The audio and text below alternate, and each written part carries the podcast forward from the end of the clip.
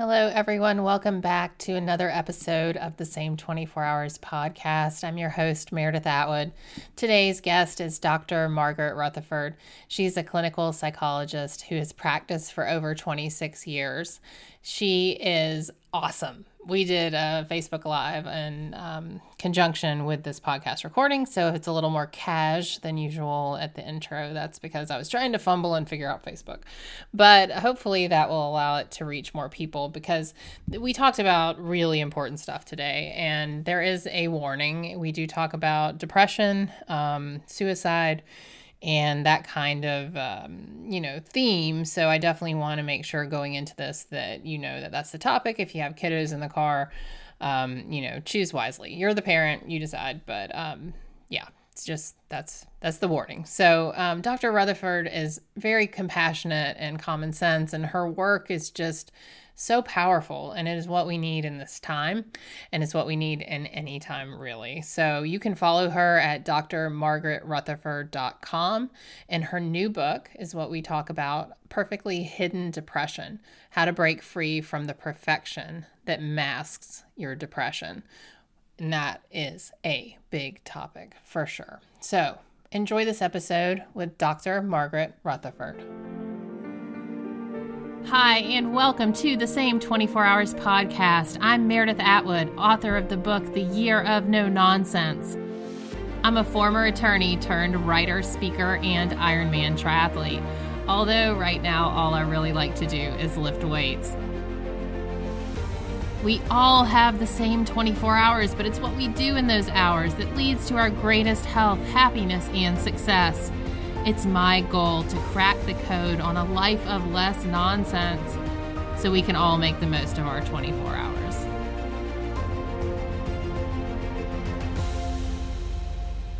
So let's get started. All right, I think we are live. Let me see. I think we are. We are. Look, hello everyone. Welcome. I'm, we're trying something new today. we're streaming live on Facebook and I'm recording for the same 24 hours podcast. So, Dr. Margaret Rutherford is here. Hello, doctor. How are you? Hi, thank you. And please call me Margaret. I get to call okay. you Meredith. So, yeah. well, and if you like, you can call me Margaret too, because apparently a lot of people like to call me Margaret. really? yeah, I think it's because of Atwood and you know they say oh, Margaret Atwood, and I'm like, oh, sure, yeah, sure, not sure, that Atwood. Yeah, people get disappointed that I'm not Dame Margaret Rutherford. You know that I'm not the London actress. Someone actually texted me or something. Oh, sorry, I thought you were the actress. I thought, no, no, she's a little older oh, than I am. Funny. We have that in common. We have that in common. That's awesome. Well, again, thank you so much for joining, and I think your um, your book and your work is so perfectly timed with not only 2020 but just you know the decade and world we're living in so let's jump right in and tell us what perfectly hidden depression is. Sure of course. Well i've been a psychologist for now oh my gosh in private practice for about 28 years. So i didn't start blogging though until about eight years ago and um, so i was usually just coming up with my weekly blog post about hither thither and yon and i started thinking about some people that i had seen in the past that just didn't present with normal looking depression in fact they would adamantly deny that they were depressed at all they would tell me they had too many blessings in their lives and mm. you know mm. they they never felt bad and they were happy and they were busy and they were engaged and they had friends and and depressed people were anxious or melancholy or whatever and so you know i after working with them for a while in fact there was a very dramatic example of a person that i had basically diagnosed with anxiety and i'm not going to tell the story but basically, I actually went to her house and found her trying to die by suicide, which is highly unusual, by the way. I don't go into people's homes very often. yeah, uh, there's that. there's the, that side note. yeah, I'm not the superwoman of psychology, but anyway. But there were many people like her, and what I began to figure out was that there would be this veneer or facade of really everything being fine and yet they would when i when they asked stories uh, when i asked excuse me, when they answered questions about their histories, it was like, oh, well, yeah, okay, I guess, you know, there's this one thing that happened. I was raped before I went to college, but you know, that was a long time ago. And literally, I'm looking like they were looking. It was as if they were describing to me what they had for lunch rather than this horrible, tragic event. And so I decided to write about these people because there had been quite a few. And literally, Meredith, I just grabbed the term perfectly hidden depression. It made sense to me. Well, that post called The Perfectly Hidden Depressed Person, Are You One, went viral. And at the time, I was I was uh, writing for the Huffington Post, and when it appeared there, I had forgotten that I had left my email on the bottom of the post. 20, not, not, good. You won't make that but, mistake again. No, but I literally got hundreds of emails. This is me. It's like you're in my head. How did you figure this out?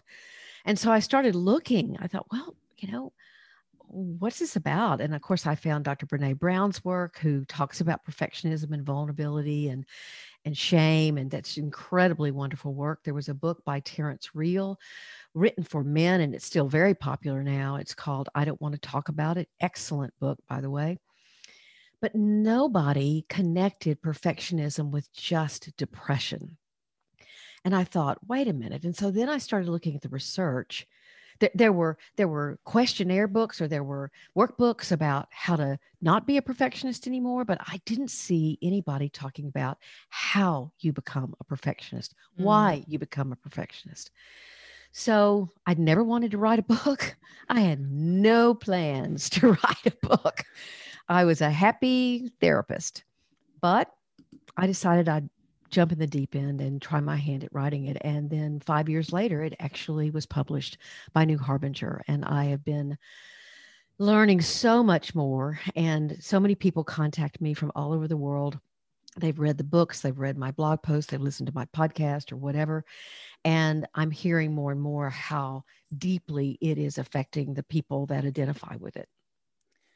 So you you mentioned perfectionism and that mm-hmm. we don't really most people don't understand where it comes from or what it mm-hmm. actually is. So let's go backwards and dive into that a little bit. What is perfectionism? Where does it come from? And sure. and how does this kind of segue into this form of depression? Sure, of course. Great question. You know, a lot of people say, What's wrong with perfectionism? It's striving for excellence. It's really wanting to do your best. It's trying to do your best. It's it's being competitive because you feel competitive and it brings you joy and fulfillment. That's wonderful. But it also has this element that's called, or this uh, dichotomy that's called destructive perfectionism. And that's what's being studied. Um, it is meaning, it means that you are constantly trying to meet the expectations of other people over which you have no control. The perfectionist. I have a question here. Sure. Do they even know you have these expectations?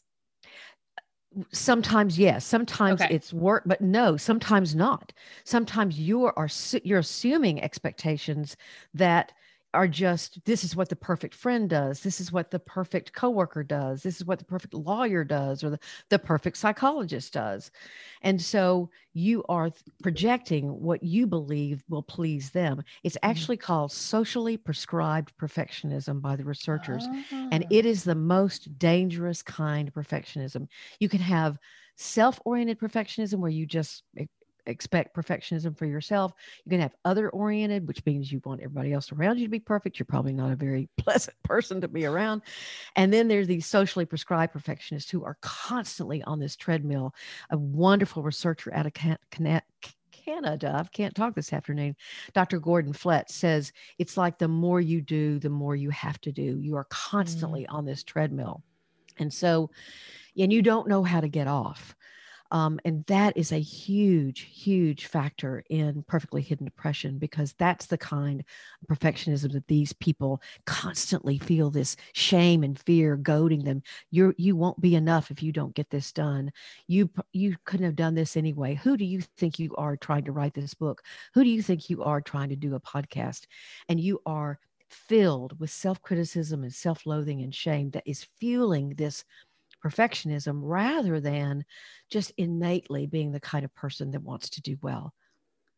Right. And, you know, when you were going through that list of who do you think you are, that sounds an awful like a parental voice or a voice from a teacher or a coach. Like, how much is of that is childhood, is internalized, is carried. I mean, I know at some point it's up to us to go, okay, what is true?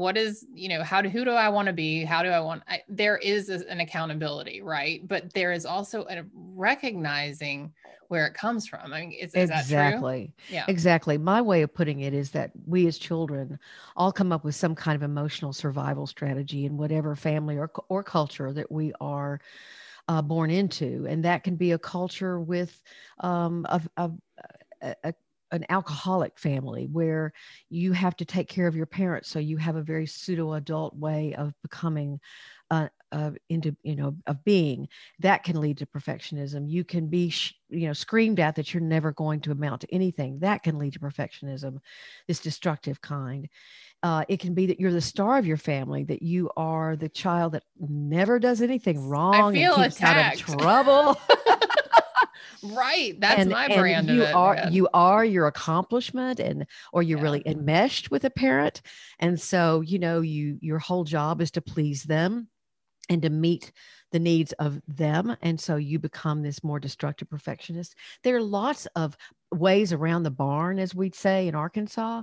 So there's not one way to get this to this destructive perfectionism. I've had a lot of my african american clients who have contacted me say you know if we hadn't been perfectionists we would never have gotten where we where we did get because that drive that i've got to be better than everybody else and very very pressured getting all these cultural messages not just african americans but anybody brown or black um, you you know just in, innately you won't be enough if you're just yourself. So right. you know, that horrible message. So anyway i think that the the the message is there are lots of ways to get there. Just growing up in a family where you're not allowed to be sad you're not allowed to be angry. You're not allowed to admit being afraid of something. I mean those there are myriads of those families in the united states. Now not Yes. everybody turns out to be a destructive perfectionist but some people stay invisible and other other kinds of modes of being are chosen. But what you were talking about was i do believe it's everybody's responsibility to then say okay that was my childhood strategy. Is it still working or is it Mhm. actually now self-sabotaging or destructive in my life i mean i was smothered as a child and so my survival strategy was to not ask for, for for permission and just apologize. And so I dove into things just very impulsively. Did that work for me as a adult? Absolutely not. I had a whole decade of chaos that I had to figure out, you know, I need to think before I leap. And so, you know, all of us have those kinds of uh, acknowledgments that we need to look at. And yet, some of these destructive perfectionists, because there is so much adoration of the perfect body and the perfect career and the perfect family and the perfect this and the perfect Instagram and the perfect Facebook. And, you know, we, corporations love perfectionists. I want my brain surgeon to be right you know i want my divorce attorney to be a perfectionist. And so we don't see it as a problem. And in fact people who are people who are perfectionistic frankly sometimes say oh i'm not a perfectionist because i make mistakes all the time. But other people would call them perfectionists. Right. But- they see their their all their mistakes all the time. So it's really um a, a difficult kind of complex issue to try to address because there are so many hurdles in addressing it. You know, the other thing that I want to say, I said it to you before we started. This is not a diagnosis. I am not narcissistic enough to believe, not quite, that I have had, I have discovered some diagnosis that all of psychology and psychiatry has not discovered. That would be silly. But I do think that it's a presentation of depression that when people go to clinicians, go to doctors, that these people will fall through the cracks. I even had a woman tell me that she's a very upbeat, very strong, tall, uh, uh, powerful looking persona. And she had a, uh, and she was coming in for depression. She was not perfectly hidden at the time, but anyway. And the doctor said, Oh, you're well you're well way too well spoken and sure of yourself to be depressed. You're not depressed. And you know she was thinking about dying by suicide. You know now does that come out of her mouth? No. But we've got to look for those clues that what that people are glossing over things in their mm. lives that they have this inability to really reveal and own uh, vulnerability. And it it is rampant rampant. Right. And I see so many, I have so many things to add. I know like personal sure, experience, but I, I, just want to mention um, on the childhood thing. I think it's mm-hmm. very, very important. And I talk about this in my book, how we have to do that exploration of, okay, where did the this come from where did i develop this i love how you said childhood strategy because yeah. that that's 100% me i had a great strategy in childhood did not translate so well for the last two no. decades. Um, and I think that that exploration is scary and people don't want to do it. And, and my encouraging kind of note is when you do, everything becomes a little bit more clear because I think exactly otherwise right. there's this feeling like, why do I feel this way? Why am I this way? You know, there's this sort of external wonderment, like, what is wrong with me? Yeah, Where great way of putting it. Track it back, you're like, oh, nothing's wrong with me. It was just my strategy. That's right. my strategy is, you is know, flawed. it's so funny because I've had lots of people say, oh, I read your book. I really enjoyed it. I said, well, good. What did you, what did you think about the exercises? Because there oh, are over 60 exercises. Oh, I didn't do those. Right. I'm like, oh, really? Well, well, why not? Well, you know, I really wanted to understand what the concept was before I actually got down to doing, you know, the work. And I looked at him. I said, "Well, I really hope that you go back and go through all 62 because you know they were very i tried to design them they're just like i would do in my practice uh, in fact there is a there is a uh, uh, not a dismissal, but a criticism of my book on Goodreads, a, a, perceived criticism, where she says, I loved the first three chapters. It was like she was talking to me. But then it kind of turned into a therapy session. and I thought, yeah, that's exactly right. Uh huh. Uh huh. That's yeah, what I wanted. that's where we're going with this. It's, that's right. Therapy. Yeah.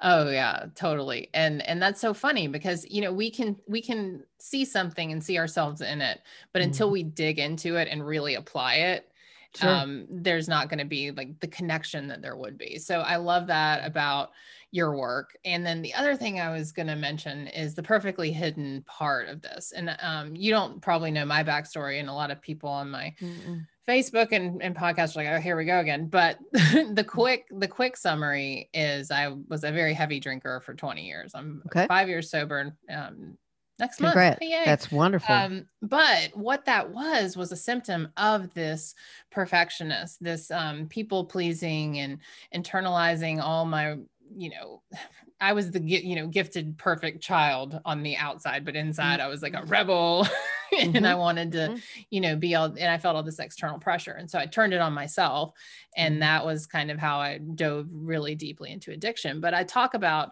um, in my book and like on podcast how as I was driving home from work from my very well paying law job to my house in the suburbs and to my 2.5 kids, you know, in my SUV with my Louis Vuitton sitting in the seat next to me, mm-hmm. that I mm-hmm. wanted to drive into a tree almost yes. every day coming home from work. Whew, I get it. And, you know, that plagued me for a long time. But even to rewind a little bit further, we had taken our son to um, a child psychologist because he was tantruming like all the time. And I have two children 14 months apart. And Woo. now I can look back and go, okay, he just wanted attention. He had a sister that came right down the chute. You know, I can see it now, mm-hmm. hindsight, it's beautiful. But at the time, I, you know, we were like, what is wrong with this child? He's tantruming all the time. And I'll never forget the psychologist. Um, she said to me, you know, children that tantrum are typically um, children of parents of mothers who are depressed. And I was right. like, what are you talking about? Man, no. How dare you? Yeah. But that was when he was, you know, two or three. So this was like mm. 2008. And then my drinking problem really exacerbated over over the next few years. And it was interesting to make that connection when I, it was so foreign to me when she said that, even though I had been drinking like a fish and I had dealt with depressive incidences, right? But Right. for someone to just go, yeah, you're probably depressed and that's why he's acting this way. I was like, you know, how dare you? But then to realize later when I came full circle and thought, oh, it's not normal to want to drive yourself into a tree every day, is it? Hmm, no. And it was this perfectly hidden thing. And I had the social media and and this whole, you know, facade that everything's fine. And I wanted to drive into a tree. Yes. Oh gosh, Right. I really, you know, back in by the way, one of the characteristics there 10 is this co-occurrence with eating disorders, substance abuse, true panic and anxiety disorders that actually do are clinically present um, and are just ways to try to well of course the anxiety is just the worry and the need for control but the drinking and the eating disorders are often about that you know i'm either trying to keep myself stable in a very self-destructive way or i'm you know i've got to fight for more control. But back in may um, i got this tragic contact from two women in florida um, who told me I, I can talk about this story now without crying but i couldn't there for a while that they'd had a friend um, who had exactly the kind of life you're talking about um, three wonderful children, great marriage, great career, very connected to the community. And she died by suicide and she hung herself, which is a very, you know, effective way of doing that. And her husband found my book on her nightstand. Mm. And I'm like, gosh, that just fired me up even more to try to make sure because there is such danger in what you're talking about. I mean, I am so happy for you that I'm not sure what happened, but that you recognized those those uh, connections and not just about your son but about yourself Mhm. and because and you know i remember when they said to me when they told me about it they also said and you know come to think of it she's not the only person we've known that has done just this same thing and i think probably all of us by now every person i'm not going to say in the world that would be weird but eh, i know and i know eh, i know probably everyone else knows someone who did not look depressed and died by suicide. Um, someone who had just led a, a very profitable volunteer or nonprofit kind of campaign in the community, someone who was your your daughter's soccer coach last year. I mean, someone who was at work and always asked you, you know, how your birthday had gone. I mean, it's just it, it's happening, and whether we want to blame social media, whether we want to blame uh, just our culture in general, whether we want to just um, you know whether just you want gun violence i don't really care what you blame but it is happening and i i think part of it is because we don't understand that perfect looking is not perfect and we've got to be more um, uh, we've got to be more tuned in to what's really going on with people Yeah. And I'll tell you, um, the thing that made me realize where I was at. tell me I i'd be very interested yeah, in hearing that Um, I was sitting in a Target parking lot.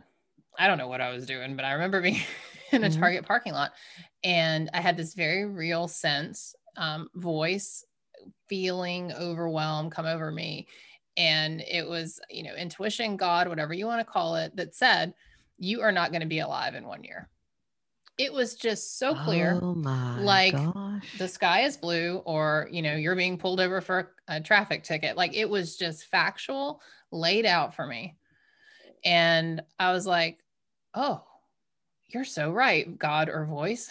Like it was just like Yeah. mhm, hmm you're you're right. And it wasn't that oh i'm going to drink myself to death. It was like that's on the table. So is like cirrhosis and so is driving yourself into that tree. It was like i had a plate of th- of options of of you know reasons and and facts and and things that showed why i could be dead. And i knew Sure. them and it was in that moment i thought okay well you have to stop drinking like step one and it was like a Tuesday or Wednesday, and I decided my drop dead date for the drinking um, was Saturday. Mm-hmm. And the only reason I put it off a day was because I had to go to a work party with my husband's job. and I was like, there's no way I'm going to be able to do that Friday night. But it was interesting because I knew I was done. And I, on Friday at the party, I had one drink. And I am not one to have ever had one drink. Like it was zero or 400, you know? Mm-hmm. So, what I take out of my own story and what I like to, to talk to individuals about is there is a knowing inside of us very much uh, sometimes how how dire it's getting. Yes. And I think where you you know you said is it social media? Is it all of this? I think the social media part of it is what is telling us your knowing is not your knowing and you need to do better and you need to work harder and you need to love more and figure out a way to find you know love yourself. I think that's where the disconnect is instead of instead of really hearing that like i heard that voice mm-hmm. um i knew it to be true and i think sometimes that internal voice is suppressed by the the pressures of social media and, and the uh, external perfectionism that it's not okay to kind of crack or to feel like oh this is really bad.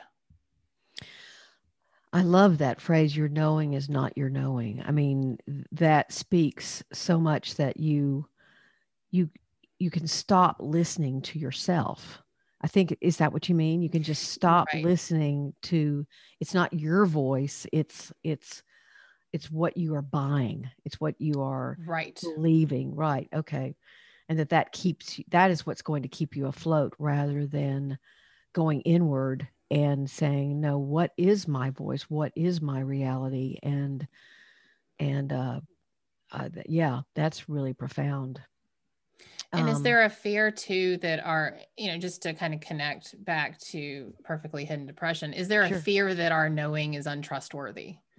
You know, it, it, there's that too, right? That we we can't trust ourselves with the way we're feeling. Well, sure, those that's those uh, well, I mean, just g- generally speaking, your emotions can lie to you for sure, but so can your thoughts. And these thoughts, these self-critical thoughts, often lie to you. And these, um, you know, I, I think the people that I'm trying to talk about and describe, they really don't have much access to their emotions not their pain or their fear or they're so accustomed to shaming themselves for um, uh, being afraid or admitting being tired or feeling sad. I mean they'll just look at you and go well you know, I'm just not a crier, or gosh, if I started feeling, if I started crying, I'd never stop, or, um, you know, it, it's that they have cut themselves off from that part of themselves. So when you say their emotions are lying to them, there's a whole end of the pool, so to speak, that they don't even swim in. Right. Um, that they they they have a sense is there, but they don't they don't want to swim in the deeper end. It's too dangerous, it's too murky, it might suck them under and so they just keep going and focusing on other people's needs focusing on the blessings in their life focusing on what's in their head they're extremely analytical extremely responsible uh, they need a lot of control. Uh, again, they focus on other people's needs and they discount and suppress anything having to do with pain or sadness. I, I had a guy several years ago that actually had had multiple affairs and and yet he was often told in the community what a perfect family he had and now he must be so proud and and after the third affair, he was hospitalized. He it was found out, and uh, he grew suicidal, and so he was hospitalized. And that's when he um, uh, came to me after that. And we spent, I know, at least two and a half years. Um, and he worked very hard. He had no vocabulary for anything having to do with I want to say the darker side or the softer side or the tender side of emotion. He had absolutely no vocabulary. We started out, uh, we got off the internet a child's vocabulary, emotional vocabulary list, and I would look at him and say, "So pick the pick the emotion that you're feeling right now," and he'd say, "I think I'm afraid," and and it and yet that would just oh gosh, I just said I was afraid. I mean, it wow. is it is almost paralyzing to them. He looked at me very early on and said, Why do people want to talk to each other about the way they feel? It makes absolutely no sense to me. And so, you know, I, I remember the day that, um, and he was so scared of making a mistake. He had been the star of his family. He had grown up in one of those families that you don't talk about anything, mm. you know, that's that's darker or painful. And so um, I'll never forget the day he said to me, you know, I I figured out. I started trying to talk to my wife, who had stuck with him all through this, by the way. And um, it was scary, but I can see now how it's valuable because it felt good for her to see me and for me to actually be present in the room with her. And th- these folks just they struggle to do that and they struggle to see the value. And so it is like a whole world opening up to them when that happens. Right. And the you know, taking it back to the childhood strategy, right? Yep. There was some moment in childhood or several moments where emotions were not safe, right? And well, yeah. that's where it was learned. Sure. I mean, if I am if I walk in and I have a cut on my arm and you say rub some dirt in it, then I'm going to go to my room and decide, you know, I don't need anybody to hold me and say it's going to be okay. And the more that happens, the more you decide, doesn't matter. I don't need that. You protect yourself. It's your strategy to say, well, if it's not available, then I don't need it. Mm. Not, not, not going to ask for it. Not going to look for it in somebody else. Um, so it's, it's the way you shore yourself up, and it's the way you survive. It's right? the way For you survive exactly. And um, so i really think that uh, I, you know it, it blows me away being a psychologist sometimes how people will say well what do you mean something that happened when i was four or six? You know if the neighborhood neighborhood kids used to bully me or they pull down my pants or they you know, they made fun of something about, you know, what are you saying that that made a difference in my life? I'm a 47 year old man or a 35 year old woman now. I've got a family of my own. I've got a great job. And yet when I, when I then pull that childhood experience out, most dramatic example is perhaps a man who said, um, yeah, my mom used to, and he was laughing, just hilariously laughing, saying, Yeah, my mom used to throw rocks at me and say I'd never amount to anything. I said, Don't you have a grandson? He had just retired and was falling apart, by the way. And um, he said, Yeah, he's like six. I said, So let's get him out here in the front yard and let's you and I go get some big stones and throw them at them at him and say, You're not gonna, you're not gonna amount to anything, you little whatever. And he and he said, it was just incredulous. No, I wouldn't do that. And I said, so you were that little boy. You, you, it happened all the time. So you grew immune to it. You expected it from your mom, but that doesn't mean that at its very beginning, it didn't sh- shock you and scare you. And you had to just all that sink into a place where you would never go. Mm. And so, and you're still not going there until you started working with me. And now that, you know, if you're willing, I'm willing, which I am, we're gonna we're going to go there. And he did great work. And, you know, anyone watching is like, yeah, I don't want to go there. No. But why should we? Like, t- let's talk about the freedom that's on the other side of getting the head out of the sand and and figuring out what happened and like let's talk about the the freedom that is the exploration seeing the truth and then taking action to move forward sure um, well I, I have panic disorder i've had panic attacks since i was in my late 20s I mean, big ones like performance anxiety. Like, and I was a jingle singer at the time. And so I would be, they'd say, Hey, Margaret, try out the solo. And I, I've been a singer all my life and I never had any problem. And I would get up to the microphone and I'd start shaking and it was horrible. And so, you know, I wanted to deny it all. I would say, oh, that's just weird. I'm not eating enough. I'm dehydrated. I, you know, whatever it happened to be. And then slowly someone finally said to me, you know, Margaret, I, I said, I want to get rid of these panic attacks. And they said, I'm not going to help you do that. And I said, Why not? And he said, Because your panic disorder is just as much a part of you as the part that you don't mind other people seeing. It's just you don't like other people seeing it. It's mm. it's vulnerable, very physically, very emotionally. And when he said that, things began to switch for me. Things began to switch. And I was, this was before I was a psychologist.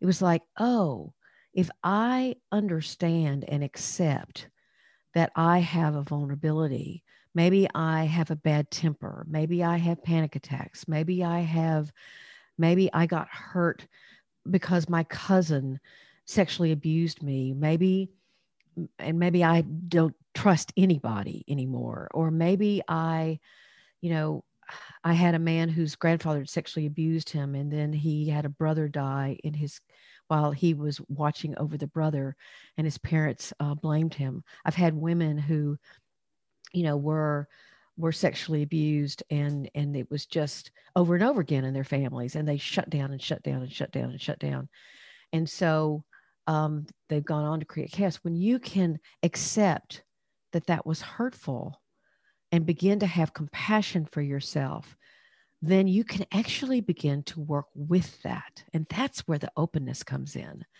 because you don't just go, well, okay, I got hurt and I have to accept it. You don't resign yourself to it. If you accept its presence and its impact, then you can begin to work with it and manage it, and your life opens up. When I began admitting to, it was slow but sure, I was I was horrified that I had panic disorder. Um, but when I began saying, yeah, I might stand up here and shake here in a second. Sometimes I did. And sometimes I have to grab a chair and sit down. Yeah. But you know what? It wasn't the end of my career, nor was the end of my life. And I could just begin to manage it better. And, and mostly I was ashamed of it because of the things that it meant to me, which it meant that I looked out of control and I've always needed to look in control.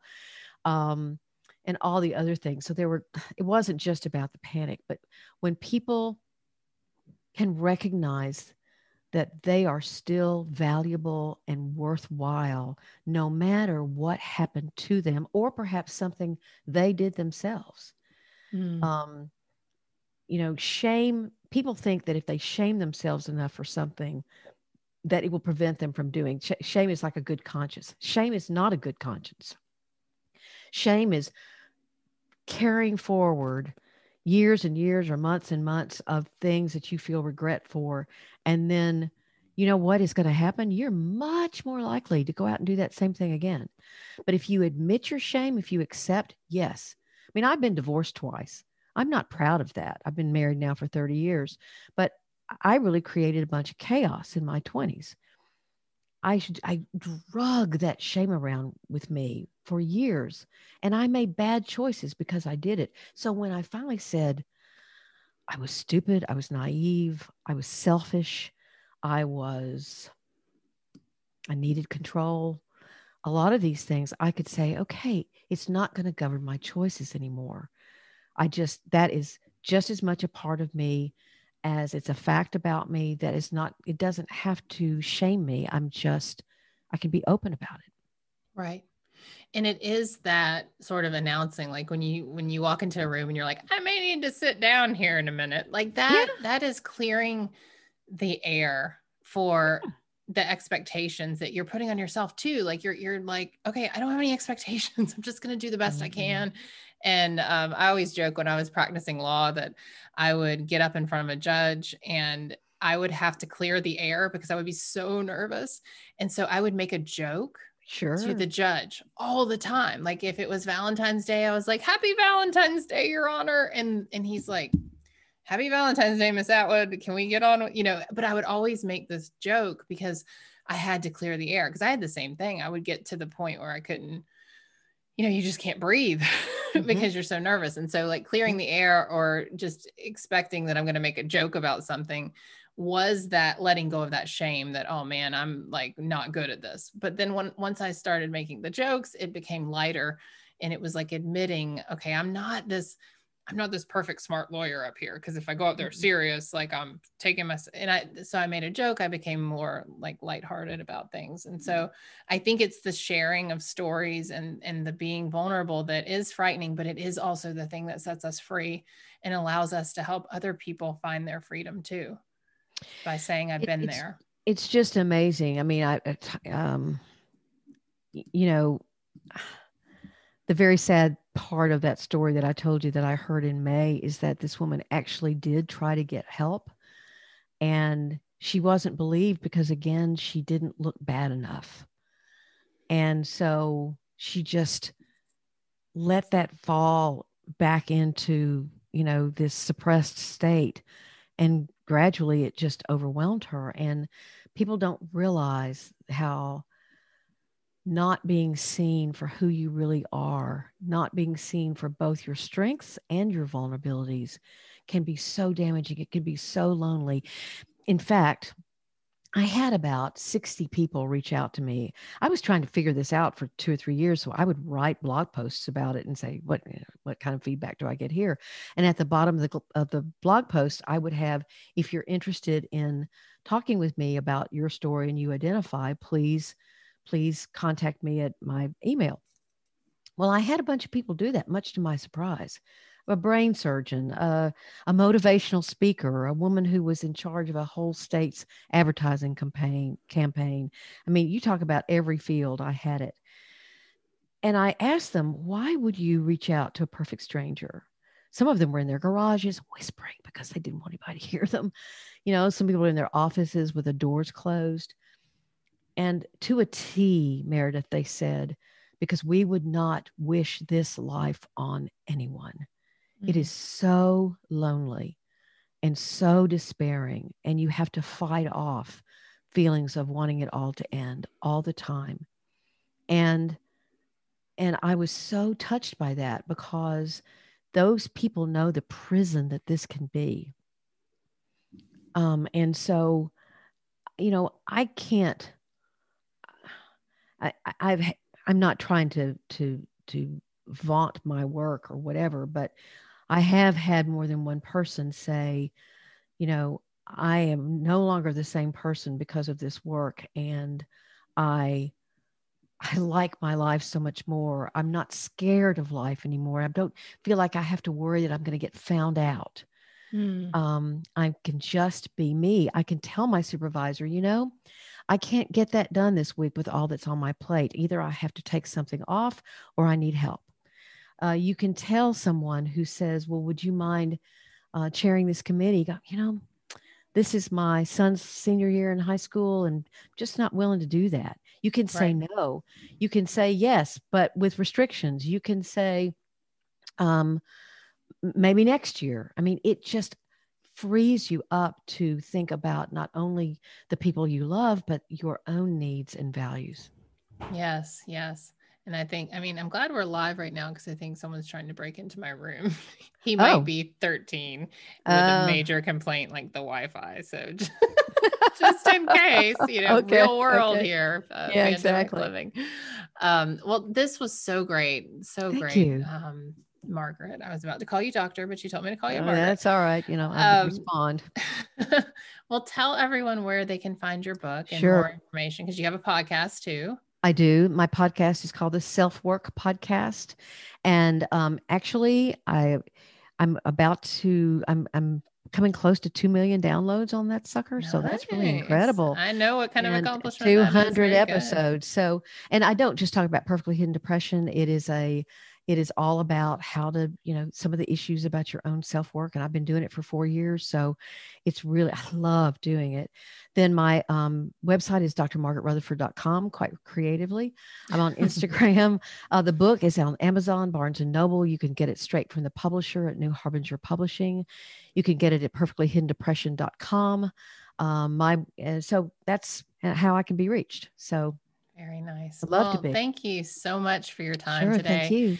And since this is the first time I've done this Facebook Live, I'm just going to log off the Zoom. Okay, Normally, sounds I would good. say goodbye and we could chat, but I'm scared that I'll just keep going. So, um, but so thank your you so much for- Facebook, your Facebook, I want to go grab it. Um, so what's your Facebook? Um, um, Meredith Atwood, author and speaker. Meredith Atwood, author and speaker. Got it. Got Yeah, it. Got and it. I will tag you in that too. And thanks to anybody who's been listening on Facebook. We appreciate it. yeah, it was fun. Thanks for experimenting with me. Oh, of course, I'm all about that. Doesn't have to be perfect, you know. I know. That's right. That's right. Well, take care. It's and we'll been a talk soon. pleasure. Thank you so very much.